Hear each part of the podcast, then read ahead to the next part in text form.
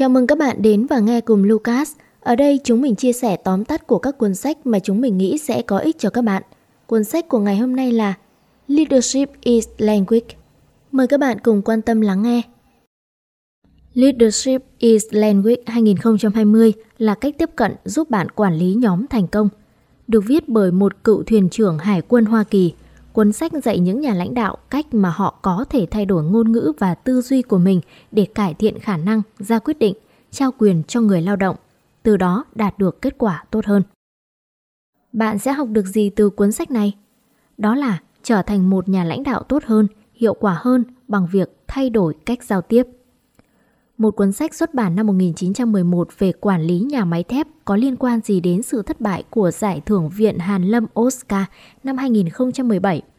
Tại sao rất nhiều vụ tai nạn máy bay được cho là kết quả của việc liên lạc không tốt giữa phi công chính và phi công phụ? Có thể bạn không nhận ra, nhưng ngôn ngữ mà hầu hết chúng ta sử dụng ở nơi làm việc trong thế kỷ 21 là thành quả của thời đại công nghiệp. Nó được tạo ra để tối đa hóa hiệu quả, củng cố hệ thống phân cấp và khuyến khích sự tuân thủ. Nhưng thế giới đã thay đổi rất nhiều trong thế kỷ vừa rồi. Ngày nay, khả năng thích ứng, tinh thần đồng đội và sự đa dạng đóng vai trò quan trọng hơn đối với thành công của một doanh nghiệp. Vậy tại sao chúng ta vẫn sử dụng những ngôn ngữ và cách tiếp cận vấn đề của thời đại cũ? Trong bài tóm tắt này, bạn sẽ học cách xác định các công thức lỗi thời mà có thể bạn vẫn đang sử dụng và phát triển các công thức mới phù hợp hơn với môi trường làm việc ngày nay. Trong bài, bạn sẽ tìm hiểu tại sao ngôn ngữ lãnh đạo cũ đã hoàn toàn lỗi thời, những cách hiệu quả để khuyến khích sự đa dạng của các quan điểm và cách những nhà lãnh đạo nhạy cảm có thể cứu sống người khác.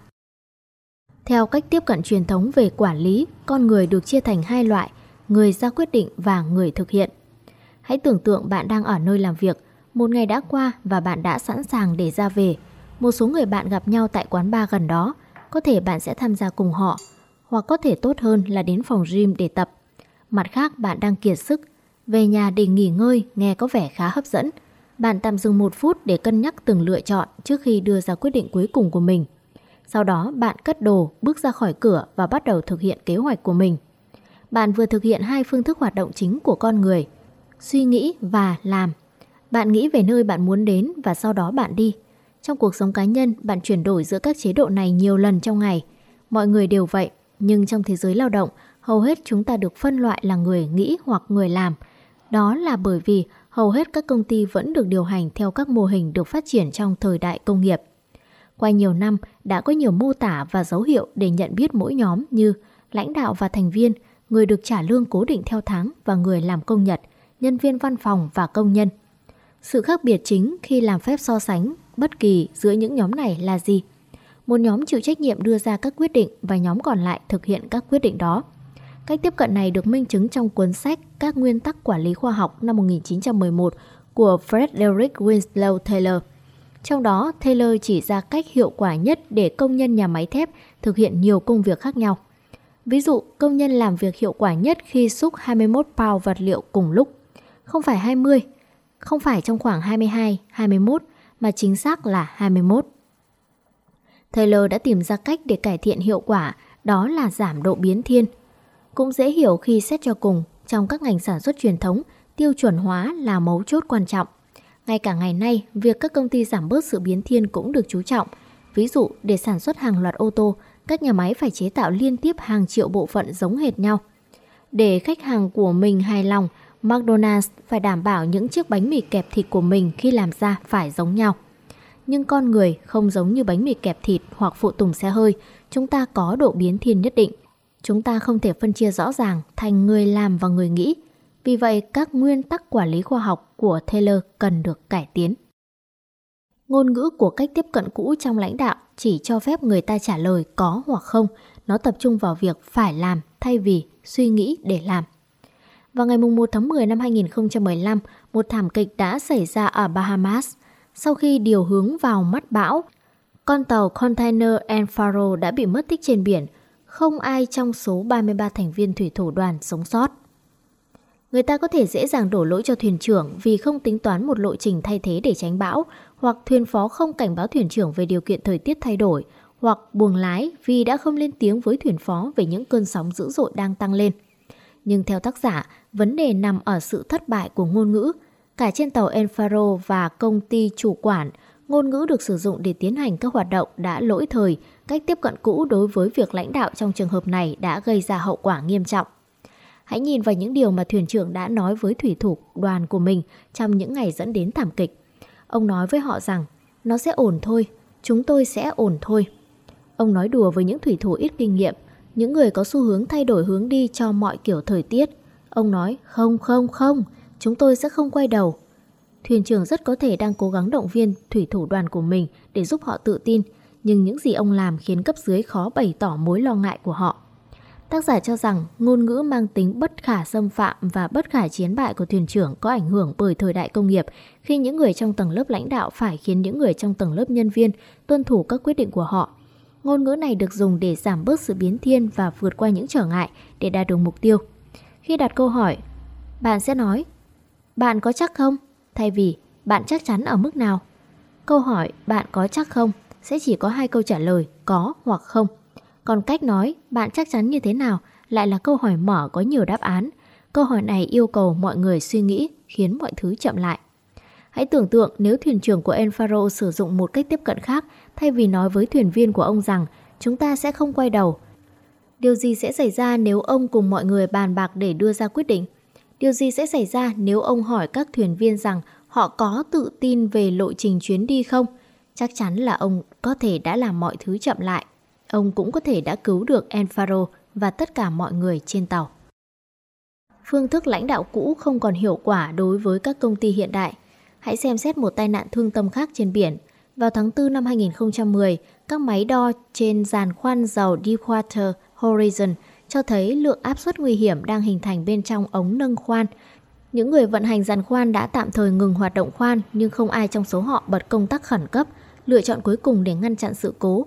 Sau 9 phút phát tán khí hydrocarbon, giàn khoan bốc cháy, 11 người chết và 5 triệu thùng dầu tràn vào vịnh Mexico. Vậy tại sao không ai bật công tắc? Một cuộc điều tra sau đó đã tiết lộ lý do, bởi vì những người vận hành giàn khoan đang chờ sự cho phép của một người quản lý.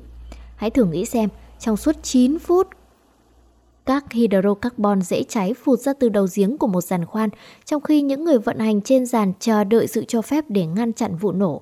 Làm sao mà họ lại sợ bấm nút khi chưa được phép hơn là thiệt mạng trong vụ nổ lớn? Theo cách làm cũ, như chúng ta thấy, một nhóm công nhân đưa ra quyết định, nhóm còn lại thực hiện. Kiểm soát và tuân thủ là cần thiết để tiến hành công việc. Các nhà lãnh đạo phải khiến mọi người làm những gì họ muốn. Điều đó có thể hiểu được trong thời đại công nghiệp, vốn chú trọng tiêu chuẩn hóa và năng suất, nhưng khi áp dụng vào ngày nay thì hoàn toàn không hợp lý. Đó là bởi vì ngày nay khả năng thích ứng cũng quan trọng như năng suất. Thế giới hiện nay đang chuyển động với tốc độ nhanh hơn nhiều, ngay cả trong các ngành công nghiệp truyền thống. Lấy ví dụ về sản xuất ô tô, động cơ đốt trong sử dụng trên ô tô được phát minh vào năm 1859, gần 100 năm sau khi phát minh ra động cơ hơi nước. Phải mất 27 năm chiếc ô tô đầu tiên mới được chế tạo và 22 năm nữa Ford mới tạo ra Model T của mình chiếc ô tô đầu tiên dành cho tầng lớp trung lưu. Ngày nay sự đổi mới có thể được đo bằng tháng, không phải hàng thế kỷ. Các điều kiện thay đổi nhanh chóng và các công ty cần có khả năng điều chỉnh phù hợp. Hãy nhìn lại Enfaro, đã có rất nhiều cơ hội để thuyền trưởng thay đổi hướng đi, nhưng ông mắc kẹt trong cách lãnh đạo cũ, không có chỗ cho việc đánh giá xem xét các lựa chọn. Nó cũng không khuyến khích các thuyền viên nói lên mối lo ngại của họ. Kết quả là gì? mọi người đều vướng mắc trong một phương thức hoạt động hạn hẹp khiến họ không thể thích nghi với những điều kiện thay đổi. Để tổ chức phát triển mạnh mẽ, người thực hiện cũng phải là người quyết định. Năm 1906, nhà bác học người Anh François Galton tham dự một hội trợ đồng quê. Có một con bò được trưng bày cho mọi người cùng đoán cân nặng, ai đoán đúng gần nhất sẽ giành được con bò đó. Sau khi cuộc thi kết thúc, Galton rất tò mò, sau đó thu thập và phân tích tất cả các phiếu kết quả. Những gì ông nhận thấy là trung bình chung của các lần đoán gần với con số thực hơn là đoán riêng lẻ. Nói cách khác, nhóm sẽ đưa ra kết quả tốt hơn so với bất kỳ cá nhân dự hội trợ nào. Như Taylor đã chứng minh rõ ràng về các nhà máy thép trong nghiên cứu của mình, khi giảm độ biến thiên thì công việc sản xuất sẽ tốt hơn. Ví dụ, hãy xem xét người vận hành tàu ngầm. Tốt hơn hết người đó nên làm theo quy trình. Bước 1, đóng cửa sập. Bước 2, làm ngập tàu không nên thay đổi trình tự được đặt ra. Mặt khác khi tăng sự biến thiên thì công việc suy nghĩ sẽ tốt hơn. Chẳng hạn như khi bạn động não, bạn muốn có càng nhiều ý tưởng càng tốt và khi đưa ra quyết định bạn muốn có các lựa chọn. Đó là lý do tại sao các nhà lãnh đạo giỏi nói không với sự phân chia giữa người quyết định và người thực hiện. Thay vào đó, họ đưa tất cả các thành viên trong nhóm tham gia vào quá trình ra quyết định.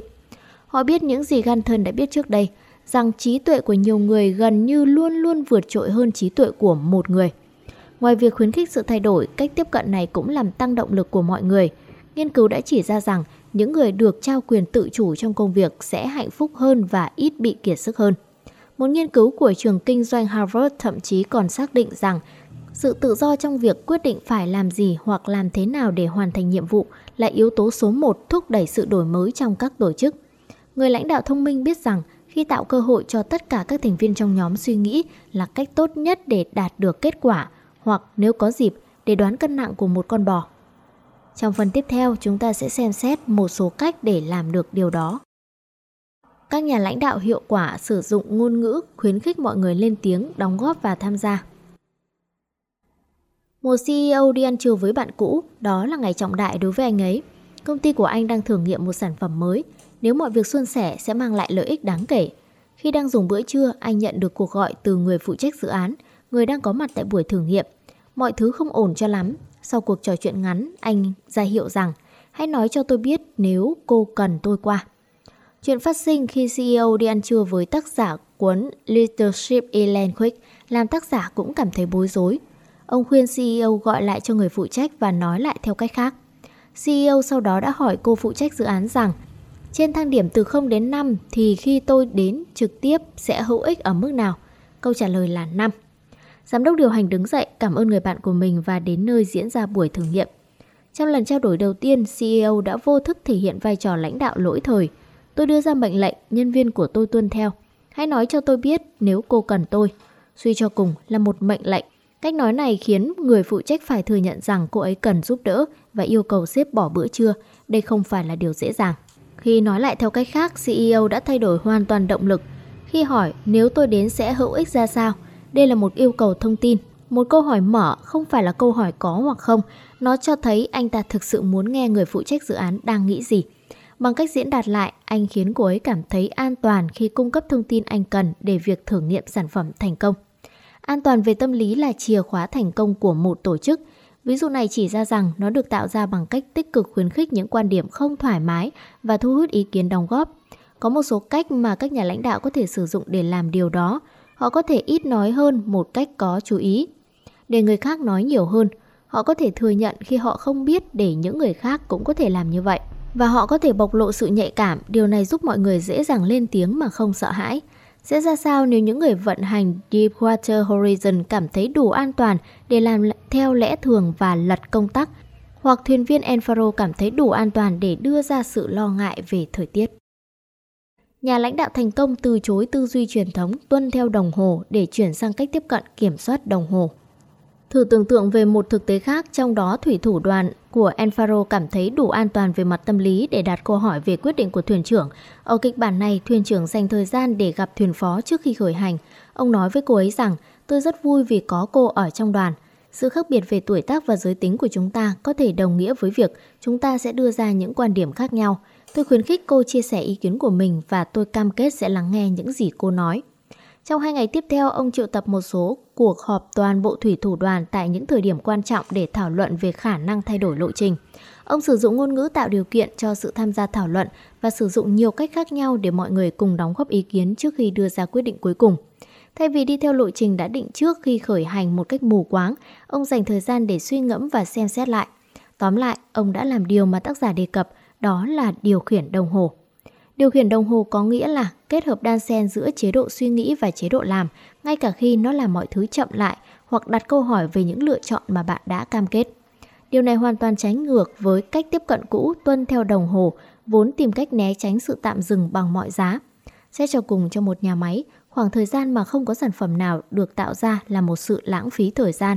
Đó là lý do tại sao ngôn ngữ của phương pháp cũ luôn hướng tới việc duy trì trạng thái hoạt động. Thuyền trưởng của Enfaro nói với thủy thủ đoàn của mình, chúng ta sẽ phải giải quyết vấn đề này. Anh không thể tránh khỏi kiểu thời tiết này. Nói cách khác, bây giờ chúng ta đã quyết định chúng ta sẽ tiếp tục bằng mọi giá Đừng thắc mắc tại sao thủy thủ đoàn không cảm thấy thoải mái khi bày tỏ sự lo ngại của họ. Ai lại muốn trở thành người trốn chạy khỏi cơn mưa rông lúc bấy giờ? Nhà lãnh đạo giỏi không chỉ cho phép việc tạm dừng, họ còn tích cực khuyến khích lập kế hoạch và đặt tên cho điều này. Thay vì nói chúng ta cần phải cập bến vào thứ sáu, họ nói tôi hơi lo lắng về cơn bão, chúng ta sẽ đi nhưng sẽ có một cuộc họp nhóm để xem xét lại quyết định đó vào buổi trưa. Khi làm như vậy, họ giúp nhóm dễ dàng thích nghi với các điều kiện thay đổi và đôi khi cứu được mạng sống. Nhà lãnh đạo hiệu quả áp dụng cách tiếp cận hợp tác để ra quyết định, trong đó tôn trọng sự đa dạng và thay đổi. Các giám đốc điều hành của một công ty quốc tế lớn tham dự một hội thảo về lãnh đạo do tác giả điều hành. Sau khi mọi người chia thành các nhóm nhỏ, ông giao cho họ một nhiệm vụ. Mỗi nhóm có 90 giây để đưa ra một phỏng đoán học thuật về kết quả của một thí nghiệm mà tác giả vừa đề cập. Điều tương tự xảy ra với tất cả các bạn trong phòng là một người thường là giám đốc điều hành cấp cao đưa ra dự đoán đầu tiên, những người khác đưa ra phỏng đoán cao hơn hoặc thấp hơn một chút và sau đó mọi người thảo luận và thống nhất đi đến một sự lựa chọn. Kết quả là gì? Dự đoán cuối cùng của mỗi nhóm luôn ở đâu đó xung quanh dự đoán đầu tiên, bất kể dự đoán đó khác ra đáp án. Trong mô hình cũ như chúng ta có thể thấy sự lãnh đạo mang tính cưỡng chế, nó khiến mọi người tuân thủ các quyết định mà họ không có quan điểm của mình trong đó. Ngày nay, nhiều nhà lãnh đạo nhận thấy lợi ích của việc cho phép mọi người tham gia vào quá trình ra quyết định, nhưng thường không đủ trang bị để thực hiện điều đó. Chuyển từ phong cách lãnh đạo cưỡng chế sang phong cách hợp tác hơn, đòi hỏi các nhà lãnh đạo phải tích cực thay đổi ngôn ngữ và cách tiếp cận của họ. Ví dụ, các giám đốc điều hành tại hội thảo về lãnh đạo có thể tự viết ra các dự đoán của riêng mình và ẩn danh trước khi thảo luận nhóm. Điều này không chỉ mang lại sự đa dạng hơn trong các dự đoán ban đầu mà còn cho phép các thành viên ít sôi nổi trong nhóm được lắng nghe và bảo vệ mọi người trước ảnh hưởng của giám đốc điều hành cấp cao. Một cách khác để khuyến khích sự thay đổi là đặt những câu hỏi phù hợp, những câu hỏi kích thích mọi người nói lên suy nghĩ của mình. Hãy tưởng tượng câu trả lời có thể khác nhau ra sao nếu bạn hỏi ai đó, tôi còn thiếu điều gì hơn là điều đó có ý nghĩa không? Hoặc bạn có thể thử chủ động mời những người bất đồng quan điểm hơn là khuyến khích sự đồng thuận một cách gượng ép. Ví dụ tại công ty của tác giả, các cuộc họp bắt đầu bằng việc mọi người chọn ngẫu nhiên một quân bài từ một bộ bài gồm 80% lá đen và 20% lá đỏ. Nếu bạn nhận một lá bài đỏ, bạn phải phản đối và tấm bài cho bạn cảm giác an toàn về tâm lý để làm như vậy. Trong phần tiếp theo, chúng ta sẽ thấy rằng kết quả từ những nỗ lực của bạn không chỉ mở rộng phạm vi cho những ý kiến đóng góp mà còn làm tăng sức mạnh của nhóm. Lãnh đạo hiệu quả khiến mọi người cam kết thực hiện các hành động hơn là tuân thủ các chỉ thị. Vào chiều muộn ngày đầu tiên của tháng 1, đêm trước đó, bạn quyết tâm từ bỏ đường trong một tháng. Còn bây giờ bạn đang mệt mỏi, nôn nao và tuyệt vọng đến mức muốn mở ngay chiếc tủ để lấy đồ ngọt. Bạn tự nói với mình là không, bạn không thể ăn đường. Nó trở thành một điệp khúc. Tôi không thể ăn đường, tôi không thể ăn đường, tôi không thể ăn đường. Điều bạn không nhận ra là việc nói với bản thân không ăn đường sẽ hiệu quả hơn – Nói không thể ám chỉ rằng có một lực bên ngoài đang cố gắng ngăn bạn dùng đường. Mặt khác khi bạn sử dụng từ không, sức mạnh sẽ đến từ bên trong. Bạn sẽ không mở tủ vì bạn là người không ăn đồ ngọt. Loại động cơ nội tại này sẽ mạnh mẽ hơn nhiều trong việc thúc đẩy hành vi của con người so với việc tuân thủ theo một thế lực bên ngoài. Sự tuân thủ tạo ra nỗ lực cần thiết tối thiểu. Mặt khác, sự cam kết truyền cảm hứng cho năng lượng, sự sáng tạo và sự chủ động một cách để đạt được sự cam kết là tập trung vào việc học hỏi thay vì chỉ làm. Cách tiếp cận truyền thống đặt mọi người vào tư duy chứng minh, chứng minh bạn biết mình đang làm gì, chứng minh sản phẩm có hiệu quả, nhưng con người sẽ hiệu quả hơn nhiều khi họ có tư duy cải thiện. Giống như tất cả các loài động vật có vú, chúng ta rất hiếu kỳ. Bộ não của chúng ta có cơ chế phản ứng tích cực với việc tìm tòi và khám phá. Các nhà tâm lý học gọi đây là hệ thống tìm kiếm. Khi tham gia vào công việc với mục tiêu học hỏi điều mới, chúng ta sẽ kích hoạt hệ thống này. Chúng ta làm việc nhiệt tình và hiệu quả hơn rất nhiều vì chúng ta phấn khởi khi thấy những gì mình có thể khám phá. Chúng ta có thể đối mặt với thất bại và chấp nhận nó dễ dàng hơn. Xét cho cùng thì thất bại cũng là một phần của quá trình học hỏi. Một cách khác để khuyến khích sự cam kết là chia công việc thành nhiều phần. Khi mọi người biết có thể tạm dừng theo kế hoạch có sẵn ở một thời điểm để kiểm tra và đánh giá lại, họ sẽ sẵn sàng lao vào công việc một cách mạnh mẽ hơn – Chia nhỏ công việc thành nhiều phần có thêm lợi ích là chống lại sự leo thang của cam kết. Theo đó, cam kết đối với một hành động nhất định sẽ củng cố bản thân và không thể mất đi. Hãy nghĩ điều gì có thể đã xảy ra nếu thủy thủ đoàn Enfaro chia nhỏ cuộc hành trình của mình thành nhiều phần nhỏ hơn để đưa ra quyết định và thực hiện. Thay vì thuyền trưởng đưa ra một quyết định khi bắt đầu hành trình, chúng tôi sẽ đi theo con đường này và chúng tôi sẽ không đổi hướng. thủy thủ đoàn sẽ họp định kỳ trên tàu để đánh giá lại. Nhà lãnh đạo thành công hoàn thành các mục tiêu đã xác định thay vì tiếp tục công việc một cách vô thời hạn. Vào cuối lễ trao giải Oscar 2017, Warren Beatty và Freya Dunaway đã bước lên sân khấu để công bố người chiến thắng cho hạng mục phim hay nhất. Khi Beatty mở phong bì, ông thấy một tấm thiệp có nội dung Emma Stone La La Land và ở dưới là dòng chữ in nhỏ nữ diễn viên chính xuất sắc nhất. Nó hoàn toàn không phải là tấm thiệp cho giải thưởng phim hay nhất. Tất cả chúng ta đều biết điều gì đã xảy ra sau đó. Dunaway đã công bố nhầm người chiến thắng. Những nhà sản xuất của La La Land lên sân khấu nhận giải và phải đến vài phút sau, một trong số họ đã phải cắt ngang khoảnh khắc ăn mừng để công bố Moonlight là người chiến thắng thực sự. Tại sao Betty hoặc Dunaway không nói điều gì đó khi họ thấy tấm thiệp bị nhầm lẫn? Bởi vì họ đã mắc kẹt trong một tư duy lỗi thời. Hãy tiếp tục, đừng trì hoãn, hãy tiếp tục bằng mọi giá. Trong thời đại công nghiệp, các nhà lãnh đạo đã tìm cách tối đa hóa thời gian mà nhóm của họ dành cho công việc sản xuất. Công việc được tiến hành vô thời hạn, không có thời gian tạm dừng hoạt động. Tuân theo đồng hồ và dựng lên rào cản để tránh bị gián đoạn, công nhân không bao giờ nghĩ mà chỉ làm để sản xuất không bao giờ bị chậm lại. Đó là suy nghĩ mà Betty và Dunaway đã mắc phải khi họ bước lên sân khấu. Cả hai đều biết có điều gì đó không ổn. Khi Betty mở phong bì, ông đã nhìn đi nhìn lại hai lần, khuôn mặt ông căng thẳng vì bối rối khi ông cố tìm kiếm tấm thiệp thứ hai trong phong bì. Dunaway nhìn chăm chăm vào ông đầy mong đợi. Đồng hồ đang tích tắc và sự im lặng đến khó xử. Betty nhìn vào cánh gà để được giúp đỡ, một số dấu hiệu cho thấy những gì cần làm. Dunaway hơi bực tức nói, anh không thể như vậy. Thôi nào, Betty cho bà xem tấm thiệp và ngay lập tức bà gọi tên La La Land. Thay vào đó hãy tưởng tượng nếu họ cảm thấy được trao quyền để dừng chương trình và kiểm tra lại người chiến thắng, có thể thu hút khán giả bằng một câu chuyện cười để giúp họ giải trí. Điều đó có nghĩa sẽ loại bỏ cách tiếp cận thời đại công nghiệp để ủng hộ sự khuyến khích tạm dừng và suy ngẫm. Làm thế nào các nhà lãnh đạo có thể khuyến khích kiểu tiếp cận đó? Bằng cách nghĩ rằng các dự án không phải diễn ra liên tục mà là một chuỗi các bước rời nhau có thể hoàn thành và được coi trọng. Nghiên cứu đã chỉ ra rằng việc tạm dừng để nhận thức và hoàn thành công việc thực sự cải thiện hiệu suất tại nơi làm việc của mọi người. Nó cũng tạo ra không gian để đánh giá và phản ánh. Có lẽ nếu Betty và Dunaway có được không gian như vậy, thì Viện Hàn Lâm Khoa học và Nghệ thuật Điện ảnh đã có thể tránh được thất bại tồi tệ nhất trong lịch sử của mình. Nhà lãnh đạo thành công khuyến khích mọi người học hỏi, phát triển và cải thiện. Có thể bạn đã nghe nói về bộ phim Frozen của Disney, ngay cả khi bạn chưa xem – sau tất cả, bộ phim đã thu về hơn 1 tỷ đô la và giành được vô số giải thưởng điện ảnh danh giá. Tuy nhiên, điều bạn có thể không biết là phiên bản đầu tiên của bộ phim hoàn toàn thất bại.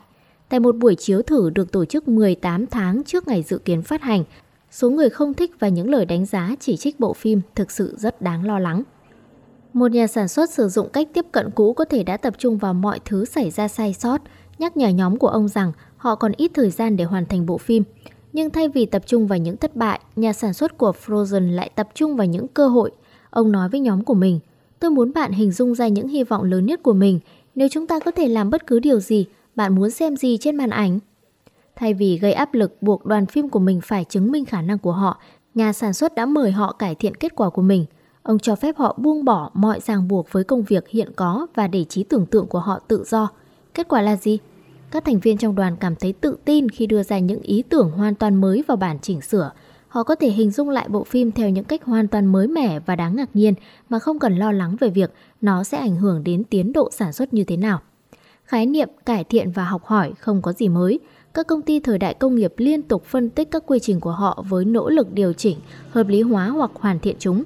Nhưng hồi đó chỉ có các nhà lãnh đạo chịu trách nhiệm về loại công việc này, Công việc của họ là quan sát và đánh giá người lao động và quyết định cách họ có thể cải thiện. Ngày nay trong một thế giới dành đặc quyền cho sự cộng tác nhiều hơn, mọi người trong nhóm có thể tự đánh giá. Để tạo điều kiện thuận lợi cho việc này, nhà lãnh đạo hiệu quả cần tạo ra văn hóa giúp mọi người cảm thấy an toàn về mặt tâm lý. Hầu hết mọi người đều sợ bị cho là thiếu hiểu biết hoặc kém năng lực. Điều này khiến họ chứng minh thay vì cải thiện tư duy nhưng không ai được việc khi họ cảm thấy bị đe dọa và trở nên phòng thủ. Thay vào đó chúng ta muốn họ cảm thấy được trao quyền để làm mọi thứ tốt hơn. Nếu thành công của Frozen dạy chúng ta điều gì đó, thì đó là khi mọi người được trao quyền để học hỏi, cam kết hành động và được tham gia các quyết định về công việc thì sẽ không có giới hạn nào cho những gì họ có thể đạt được. Tóm tắt, thông điệp chính trong bài tóm tắt này là nếu bạn là một nhà lãnh đạo, ngôn ngữ bạn sử dụng có thể được thừa hưởng từ thời đại công nghiệp, khi mọi người được chia thành các phân loại nghiêm ngặt, người quyết định và người thực hiện, người lãnh đạo và người tuân theo, người ra quyết định và người thực thi quyết định. Ngày nay, những tổ chức thành công nhất từ chối sự phân chia đó, họ cho phép tất cả các thành viên trong nhóm suy nghĩ và thực hiện công việc. Để đạt được mục tiêu đó, các nhà lãnh đạo cần phải suy nghĩ lại một cách triệt để về ngôn ngữ mà họ sử dụng để giao tiếp. Ask open and question. Lời khuyên hữu ích. Hãy đặt câu hỏi mở. Lần tới khi bạn muốn chuyển từ giai đoạn này sang giai đoạn tiếp theo của dự án, đừng yêu cầu nhóm của bạn ký tên vào quyết định mà bạn đã đưa ra. Điều đó có nghĩa là bạn tránh một câu hỏi như Mọi người ok với điều này? Hoặc cái này trông ổn phải không? Thay vào đó, hãy hỏi làm cách nào để cải thiện điều này? Hoặc trên thang điểm từ 1 đến 5, bạn cảm thấy tự tin như thế nào về việc tiếp tục thực hiện? Bằng cách đó, bạn sẽ nhận được những ý tưởng tốt hơn và đa dạng hơn và một nhóm có động lực hơn tiến hành công việc. Trên đây là tóm tắt của cuốn sách Leadership is Language. Cảm ơn bạn đã dành thời gian đến và nghe cùng Lucas. Xin chào và hẹn gặp lại.